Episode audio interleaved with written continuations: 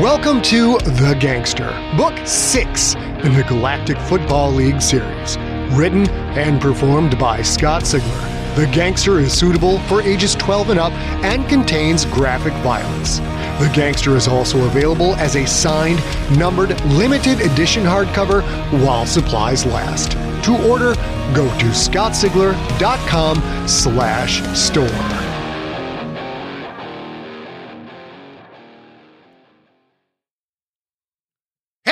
Junkies. Welcome to The Gangster, episode number 16. Hey, we are coming up on Sigler Ascension Day 2021. That day is always April 1st. That's the day we put out Ancestor way back when as an indie trade paperback, and that some bitch hit number one on Amazon sci fi and horror lists. Little indie book out from a little tiny Canadian imprint nobody knew about. We went to the top of the charts. It was also the number two novel in the world, only behind a Harry Potter book. Those were heady days. That all led to me signing a book deal with Random House, and the rest is history. Every April 1st, we try and do something fun, and this year is no exception. So keep your ears open to this feed, and you'll hear about our fun thing soon enough. As for the rest of the news, tell you the truth, it's kind of the same old, same old. I am on the second draft of GFL Book 6. We are still recording the audiobook of The Stone Wolves, a GFL novel. And the hardcover of The Gangster is almost done in layout, and it will soon go to the printer. And after it goes to the printer and it prints, it will be shipped into your hot little hands, probably in late Q2 of 2020, right around the corner. So you still got time to order your hardcover if you haven't ordered one already. Remember, hardcover pre orders come with a 24 by 36 inch full color map of the Siglerverse galaxy in the GFL era, which will be super helpful when the Crypt Book one comes out probably in early 2022. A quick note our supply of hardcovers for GFL Book 6, The Gangster, is dwindling. It's under 70 right now. When they are gone, they are gone forever. Right now, as far as hardcovers go, the only thing we have in stock left, The Gangster and Starter. You want to get those at scottsigler.com slash shop. And uh, of course, the rookie, the all pro, the MVP. Those are all sold out in hardcover. Ugh, it's heady times, heady times. So let me give you the story so far, and then we are going to get into it.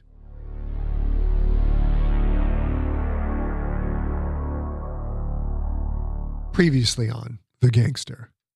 After the attempt on his life at Randall Hospital in New York City, Quentin stays safe in his yacht, the Hypatia, which is in orbit above Earth and under the protection of a planetary Union warship. He still doesn't know the identity of the woman who killed the assassins that had come for his head. With Choto the Bright and Michael Kimberlin on board the Hypatia, Quentin tries to rehab his arm by enduring the grueling workout regimen of Marcus Diablo, former trainer of intergalactic heavyweight champion Kyle the Heretic North.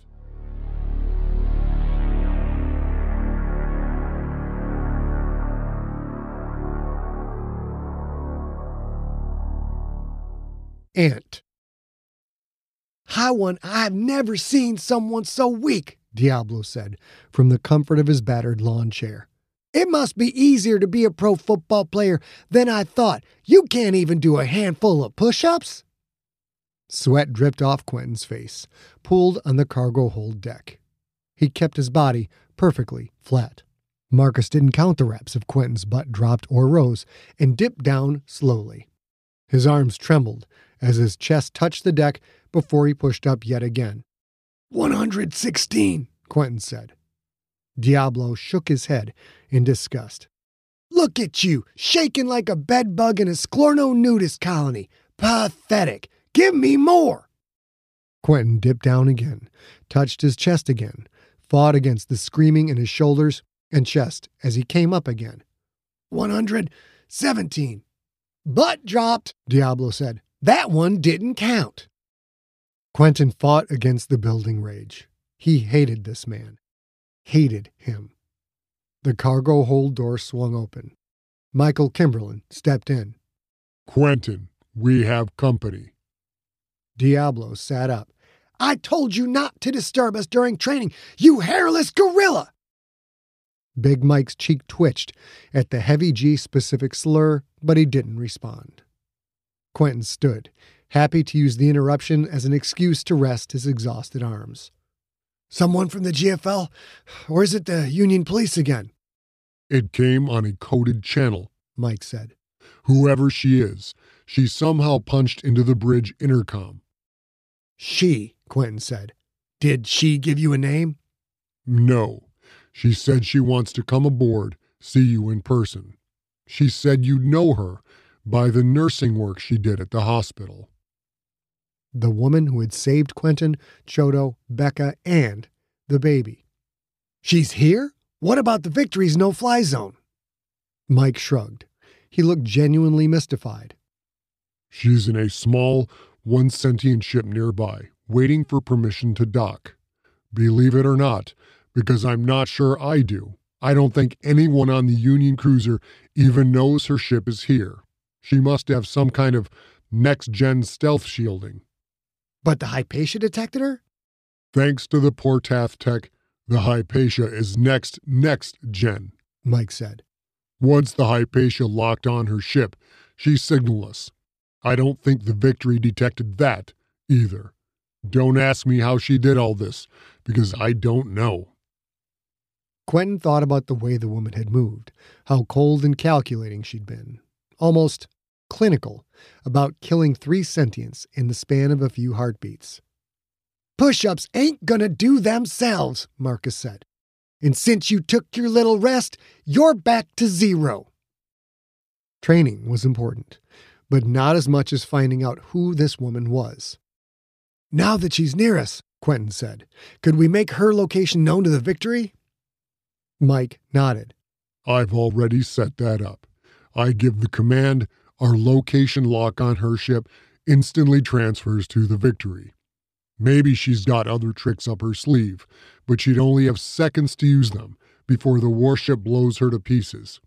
We don't know who this woman is. She might try to take you out. What do you want to do? Mike's reference to Occam's razor came to mind. The simplest answer was that the woman knew if she tried anything dangerous, the Hypatia could call for her instant destruction, which meant, most likely, she didn't intend to try anything dangerous.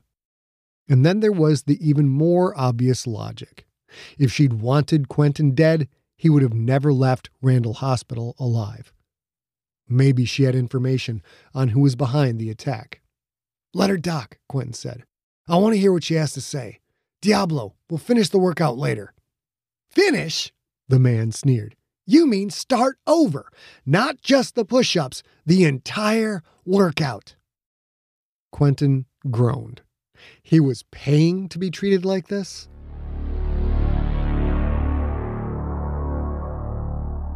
Mike didn't want to open up the shuttle bay, as that might cause the victory to come take a closer look. Instead, the woman's stealth ship locked onto the Hypatia's hull access hatch. Choto would meet her there, search her for weapons, while Mike stayed on the bridge, observing her every move, ready to send a message to the victory. Quentin sent Diablo to his quarters, then waited in the salon. Such an oddly elitist thing for Quentin to do wait in the fancy room while his guard brought in the visitor. Elitist, sure, but also smart. The woman wanted to see Quentin. If she wasn't willing to give up her weapons, then she wouldn't get what she wanted. She entered the salon, Choto right behind her, a leather bag dangling by its strap from his pedipalp hand. He recognized her face. No question, this was the woman who had saved his life. Short blonde hair, not exactly styled, not exactly messy. She must have been wearing a brown wig at Randall Hospital. Brown eyes, pale skin a black t shirt, arms exposed, pants with no pockets, simple slip on docksiders. She'd specifically worn clothes with no hiding places, making it easy for Choto to search her. The human female is unarmed, Choto said. He raised the bag.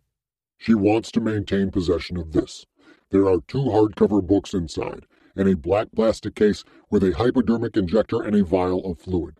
I have visually checked the books and also scanned them for hidden material. They appear to be normal. However, if she is skilled enough, she could use the books as a weapon. The woman laughed. You really think I can kill someone with a book? She made a joke of it, yet Quentin had no doubt she could do exactly that. The hypo, he said. That could be poison for all we know. Thin green threads swirled across Choto's cornea. He was anxious, maybe suspicious. I believe I know what the substance is, the warrior said. It is not harmful to you, but I would like to remove the needles which she could use as weapons, and I will take the injector as well. The woman smiled, scratched at her scalp. Better be careful, she said. I might use the plastic case to maim your quarterback, right? Choto's cornea cleared. The woman was mocking him, but he didn't care. Quentin felt a chill, realized the warrior was ready to kill her if ordered to do so. The woman faced Quentin. I saved you both, and your girlfriend. You owe me. All I want you to do is listen. Quentin studied her face. She seemed impassive, distant, as if this encounter were some mundane, boring chore. And if I don't like what you have to say? Doesn't matter to me, the woman said.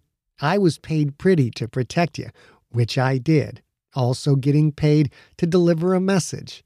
What you do with that message is not my business nor my concern. You process? Quen couldn't quite place her dialect. He didn't sense any kind of hostility from her. The woman didn't give a damn about him one way or another. Let her have the bag, he said. Leave all the stuff in it. Choto handed her the bag. This excuse for a bodyguard goes, she said. He's still limping from when he couldn't do his job proper. Choto's cornea swirled with red orange, the shade of shame. Don't be an ass, Quentin said to the woman. He got shot protecting me. The woman looked herself up and down. Funny, I didn't seem to take a bullet. And which of us really protected you? A point that could not be argued. I don't want him listening in, she said. Him or any of you people. Give me your word on that, or I won't talk, and she tapped her sternum. Trust this soul. You want to hear what I have to say. Sending Choto away was foolish. But again, if the woman wanted Quentin dead, he'd already be dead. She could have killed him herself, or she could have sat back and done nothing, while three men with guns filled him full of holes. Choto, wait outside the salon, Quentin said. I'll get you when we're done. The warrior's eyes swirled with black. He glared at the woman, his look promising violence if anything happened to Quentin, but left without another word. He pulled the salon hatch shut behind him. Hypatia, Quentin said. Shut off all comms to the salon. Mike's voice came over the speaker speakerphone. That is a bad idea. This woman needs to know I'm watching, that I can have the victory turn her ship into splinters. Sound advice, Yet Quentin ignored it and trusted his instincts. Sorry, Mike, he said. Hypatia, owner override. Shut off all comms to the salon now. All salon comms off. Quentin gestured to the cushy chair to the right of the couch. Have a seat? The woman sat. Quentin sat in the couch. Can I ask your name? I am but an ant, she said, meaningless in the broader horizons of things. My name is nothing. Okay, I'll call you nothing. The woman stared at him and through him at the same time. Not in a sexual way, like Somalia Midori had always looked at him, but rather like he was a slab of cold, dead steak. Call me Pirafor, she said. What nationality is that? I've a job to do, jibe. I'm paid to deliver information, not to chit chat. He was three times her size, yet she frightened him. Then tell me what you came to tell me. She held up both hands, palms out, and kept them there for a moment, as if to say, I'm not doing anything dangerous. She reached into her bag and pulled out two books, books made out of dead trees, the kind Choto liked so much. Pirifor set the books on the coffee table in front of the couch. She'd set them face down, with his spine turned away from him, Quentin couldn't read the titles. My employer wants you among the living, Pirifor said. She feels you can help her by helping yourself. And who is your employer? Anna Villani. Images of that woman flashed in Quentin's thoughts. Villani dressed in black and metal flake red, the colors of her orbiting death. Her perfect body, the gorgeous face that hid a darkly reptilian soul. Anna Villani pays you to protect me? Among other things, Pirifor said. Villani supposedly hired this woman to keep Quentin alive, when Quentin had thought the opposite that Villani might have been the one who'd hired the assassins. That seemed impossible, and yet Pirifor showed no signs of lying. So who paid the hitmen? Don't know, Pirifor said. I didn't have time to ask him questions. No, she hadn't, because she'd killed them all in seconds. Just because this woman said Villani wasn't behind the attack didn't make that accurate. How did the hitmen know I was going to Randall Hospital? How did you know, for that matter? If I gave away my trade secrets, who would hire me? Just because Villani paid you doesn't mean she didn't also pay those hitmen, Quentin said. They could have been expendable pawns to her. You saved my life so I can be grateful to Villani, so I can owe her a favor? I mean, it's pretty convenient you were in the right place at the right time, don't you think? Been in a lot of places, at a lot of times. Ready to stop asking questions so I can finish this up? She had answers. He knew she did. How had the assassins known he'd be in New York? Had Pirifor learned about the hit and waited at the clinic, or had she followed Quentin there? If so, how long had she been watching him? Had she been at Hokor's funeral? And why would Villani, of all people, want him alive? Oh, now I get it, he said. She thinks I'll be so grateful that I'll throw the next game we play against OS1. Is that it? You can tell her I don't owe her a thing. And while I'm grateful you saved me, I don't owe you anything either. Pirifor smirked. You owe me, and that's that. Delivering this message won't square the books. But this ain't about me, and it ain't about throwing games. Villani wants you to put Gredok out of commission. This just got better and better. I'm not an assassin. Don't worry, you don't have to kill him. Although if he dies, I doubt Villani will cry herself to sleep that night. This didn't make any sense. She wants me to put Gredok out of commission, but not kill him? Care to elaborate? Pirifor patted the books. The info is in these, apparently. The good parts are highlighted for you. She reached into her bag and brought out a black plastic case. She opened it, held it out for Quentin to see. Inside the case, a form fitting black interior that held a large hypodermic injector, needles in plastic vials, what looked like a medical scanner, and a glass tube. Inside the tube, a yellow and green substance that looked to be of a consistency somewhere between gel and fluid. Tiny gold flecks sparkled inside, reflecting the salon's overhead lights. Be careful with this, she said. Pricey. I was told that if I didn't deliver it to you in one piece, there'd be a contract on me. She still showed no signs of lying, not even a hint of exaggeration. Pirifor closed the case, set it on the coffee table. Quentin glanced at the case, then back at her. Am I supposed to use that on Gredok or something? She shrugged. Don't know. Villani said you're smart. Read the books, is my guess. Could Villani really have hired this woman? It seemed impossible. Who are you, lady? I mean, the way you moved, how you found me, and all that. I've dealt with some dangerous people. Why do I get the feeling that you're on another level? Pirifor stood. Talent smells talent, perhaps, but I'm of no importance, just a little ant. He sensed she had said that line before, probably many times. Just a little ant. The phrase seemed to mean more to her than the words themselves would imply. You have information I need, Quentin said. I'll make it worth your while. I'll pay you more than Villani is paying you. You can't afford me. Try me. I'm rich. Pirifor laughed. you cute in more ways than one. You don't really understand what rich means. He already had more money in the bank than he could ever spend. Of course, I know what it means. Around some, I'm considered tall, Purifour said. Am I tall when I stand next to you? He was a foot and a half taller than she was. The simple yet effective analogy instantly brought home something Quentin had never really thought to consider. Just how much were Gredok the Splithead and Anna Villani actually worth? How much were the other GFL owners worth?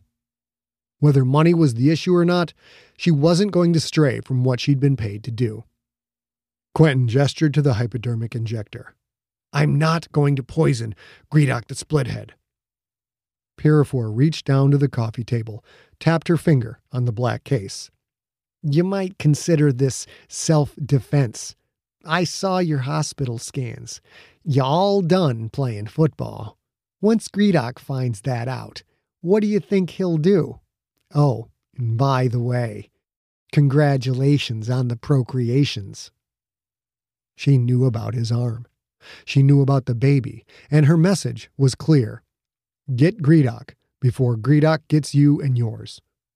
The woman thought Quentin's playing days were over, which meant Villani thought the same thing. So I do what Villani wants, or she tells Gredok about my arm and he does away with me. Is that it? Villani doesn't think Gredok will do away with you.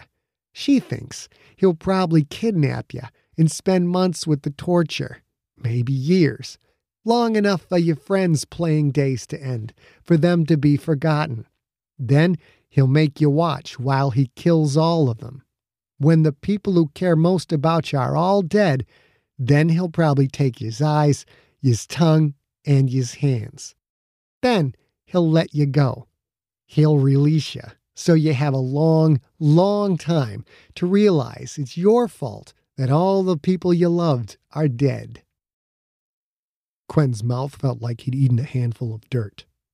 Ma Tweedy, John and Jew, Choto, Fred, if Gredok could find him, Janine, Becca, the baby. Has Gredok done something like this before? I delivered my message. I'm done with this conversation. She walked to the hatch, pounded on the metal. Thug, open up. Time for me to go. Choto opened the hatch. His big body blocking the way, he looked to Quentin. Take her back to her ship, Quentin said. Choto did as he was told and led Purifour away. Alone in the salon, Quentin sat in silence. He'd never met anyone like that woman. She was as comfortable and calm when doing her job as he was on the gridiron. Except that her job, apparently, was to murder people. She'd found him here, she'd slipped past the military escort. If she had done it, so could someone else. It was time to get away from Earth, go somewhere else, somewhere that no one would know where he, Becca, Choto, and Big Mike were. Quentin picked up the books, read their titles. The first book was titled Species Biology and Football. The second, The Hidden Queens. In the climate ravaged world of 2072, the city of Pura stands as a miraculous green haven. Pura is a geoengineered paradise that protects its fortunate residents from the global catastrophes of heat domes, fires, floods, and droughts. In a time when the world outside is unsafe, it's vital for Pura's existence that people rally behind the purpose of the city, and Demetria Lopez, head of the city's public relations, tirelessly promotes its idyllic image but when she stumbles on a dark secret that, if exposed, would be the downfall of Pura's existence, she must decide who and what she's willing to protect. From Wondery, the makers of Academy and Doctor Death, The Last City stars actors Rhea Seehorn, Jeannie Tirado, and Maury Sterling. Follow The Last City on the Wondery app or wherever you get your podcasts. You can binge all episodes of The Last City early and ad-free right now by joining Wondery Plus.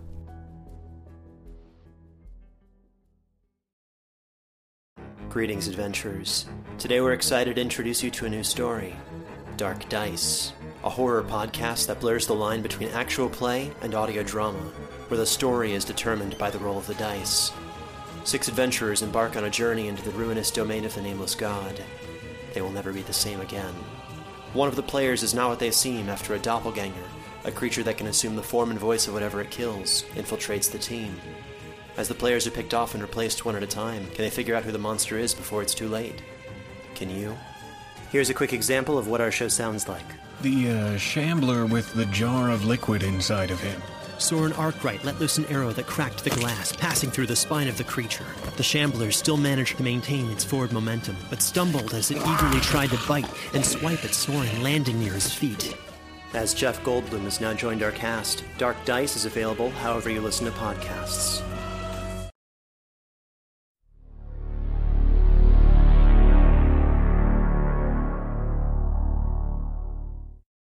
Excerpt from The Hidden Queens, written by Coral Chur. The sentient life of our Milky Way galaxy is widely varied and often mysterious. Among the myriad puzzles and seemingly inexplicable paths that evolution has taken to produce self aware organisms, there are few areas as enigmatic or as secretive as that of the Quyth Queen one of two known sentient eusocial species, the other being the even more mysterious Homo tribus of Earth, colloquially known as the Zeds. The caste based Quyth has spread across the galaxy. Driven by demanding leaders, protected by fierce warriors, sustained by enduring workers, the expansionist species has made the Quyth Concordia one of the most powerful governments in the galaxy. In addition, millions of resilient, adaptable Quyth have emigrated from the Concordia to other systems. Eight separate governments count members of the species as full citizens. Like humans, the Quyth easily adapt to a large range of environments.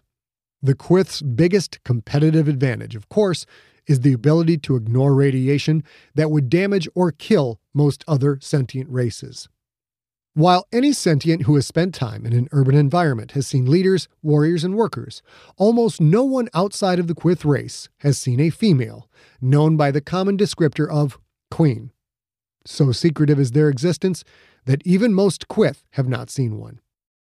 Quyth biologists, Quyth anthropologists, and Quyth scientists of many disciplines support this isolationism.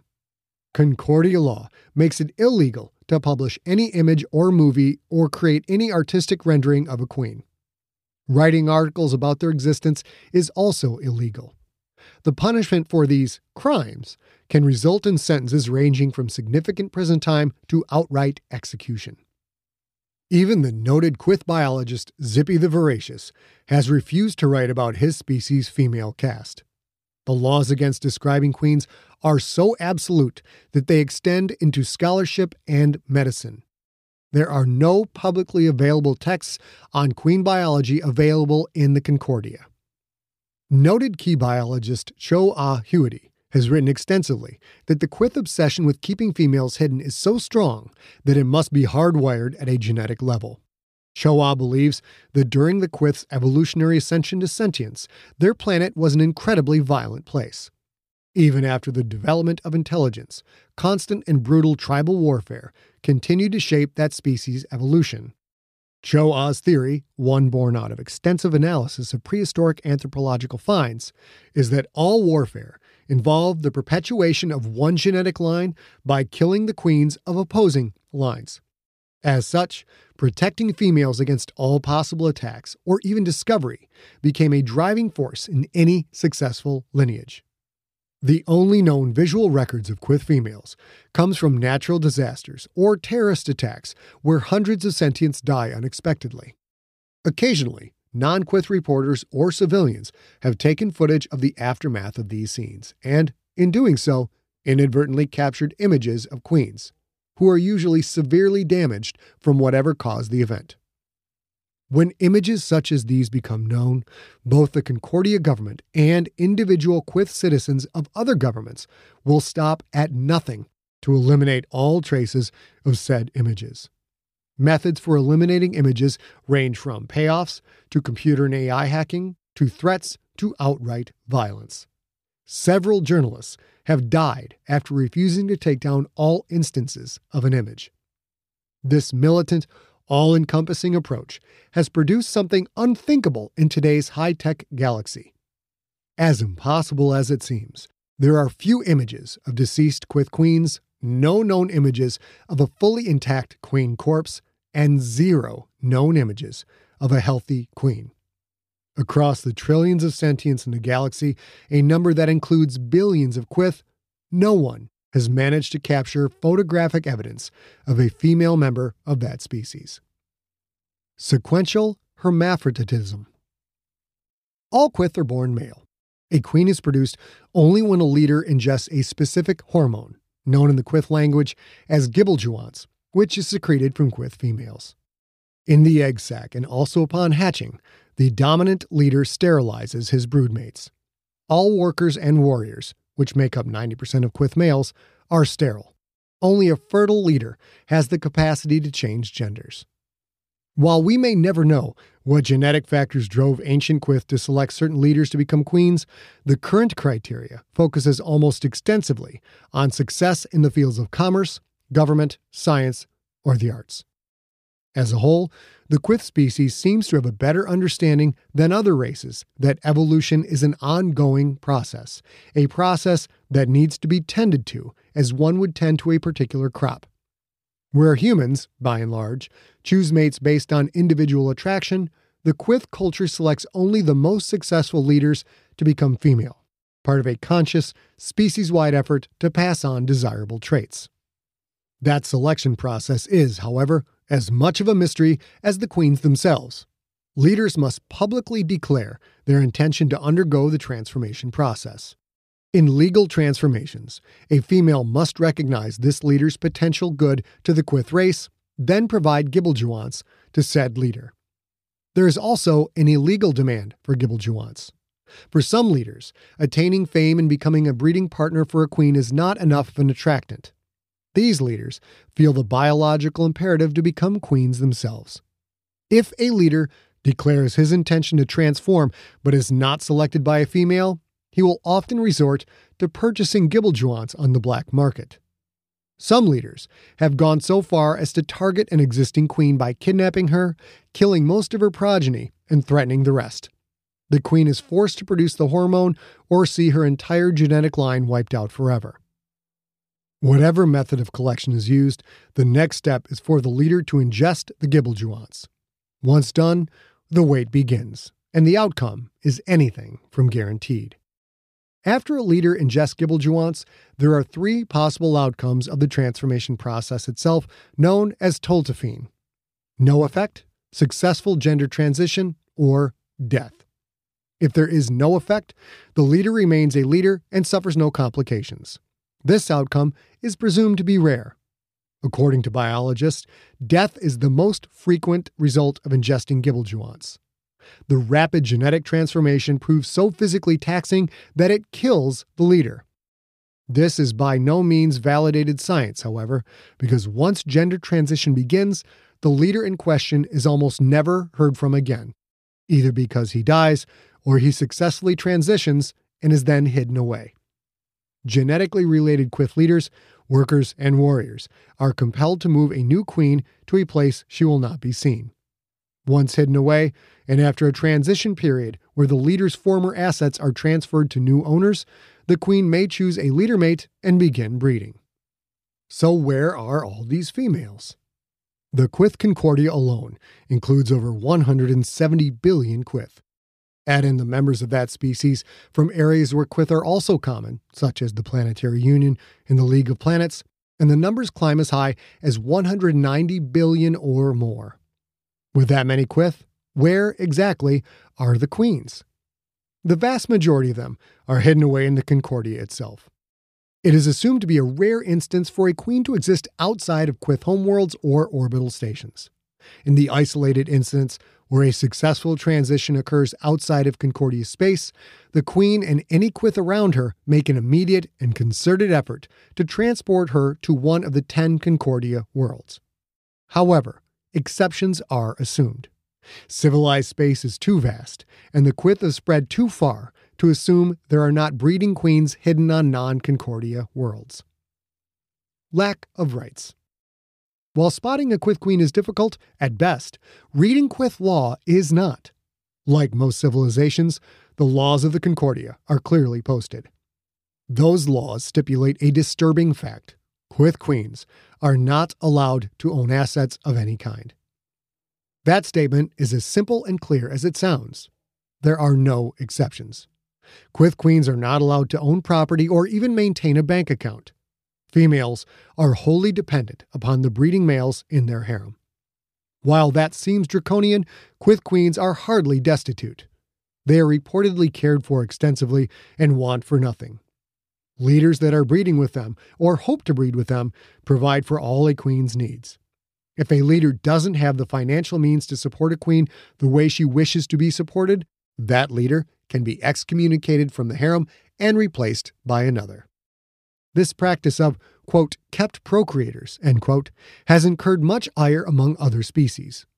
Over the last two centuries, several citizen groups from multiple governments have tried to mount campaigns to change this cultural behavior. The Quyth, of all systems, not just those of the Concordia, have simply ignored these efforts.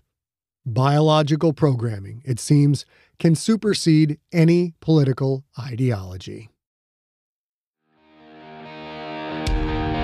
You have been listening to The Gangster, Book 6 in the Galactic Football League series, written and narrated by Scott Sigler. Follow Scott on Instagram and Twitter, where he is at Scott Sigler, one word, and on Facebook at facebook.com slash Scott Sigler. For more information on the Galactic Football League series and for more free audiobook podcasts, visit scottsigler.com. The Gangster was directed by A. Sigler, engineered by Steve Riekeberg. Copyright 2020, Empty Set Entertainment. Theme music is the song They're Watching Me by the band Superweapon.